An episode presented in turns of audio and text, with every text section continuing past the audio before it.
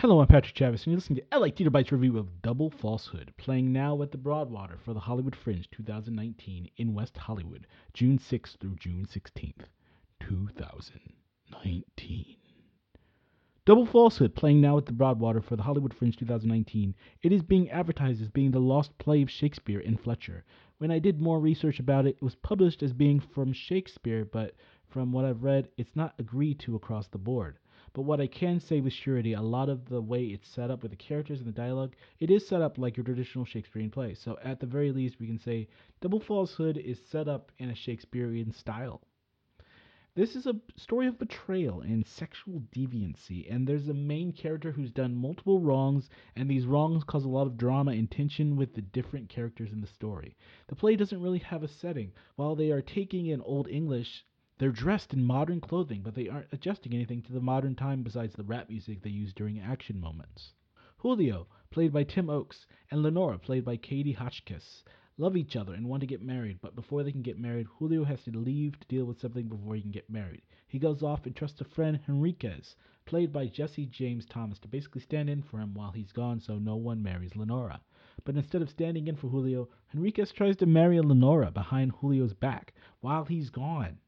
There's also the conflict between Henriquez and Volante, played by Susan Vesely. Even before he tried to marry Lenora, Henriquez does horrible things to Volante, causing even more drama between those characters. So basically, the story is pushed along by all of these horrible choices Henriquez makes against the characters in the story. The character of Henriquez, it's hard to find a good reason to forgive this character. He does horrible things and really has no redeeming qualities that are shown. One of the lessons in this play is forgiveness and to forgive those that are wrong. While this is a good message, the character really doesn't have an, any arc that makes the audience sympathize with the character at all. Henriquez is just a plot piece to propel the story instead of a fully fleshed out character. They call this the lost play, but maybe it was lost for a reason. With a main character and villain with such weak backstory, there are just so many Shakespearean stories that have done it better. I think a show like this could have benefited from any type of lighting work. It's pretty bare bones. While the language is pretty thick, I was able for the most part to understand what was going on. I think someone who's not used to Shakespearean shows, this could be a tough first show in the world of Shakespeare. There's very little help when it comes to making it very clear to the Shakespearean layman. I think a production where we get more into Henriquez's motivation could make a story and production a lot more effective. The performance from Lenora was spot on, and most of the show and Volante's performance also shined, and I understood everything that was going on with her character and her feelings.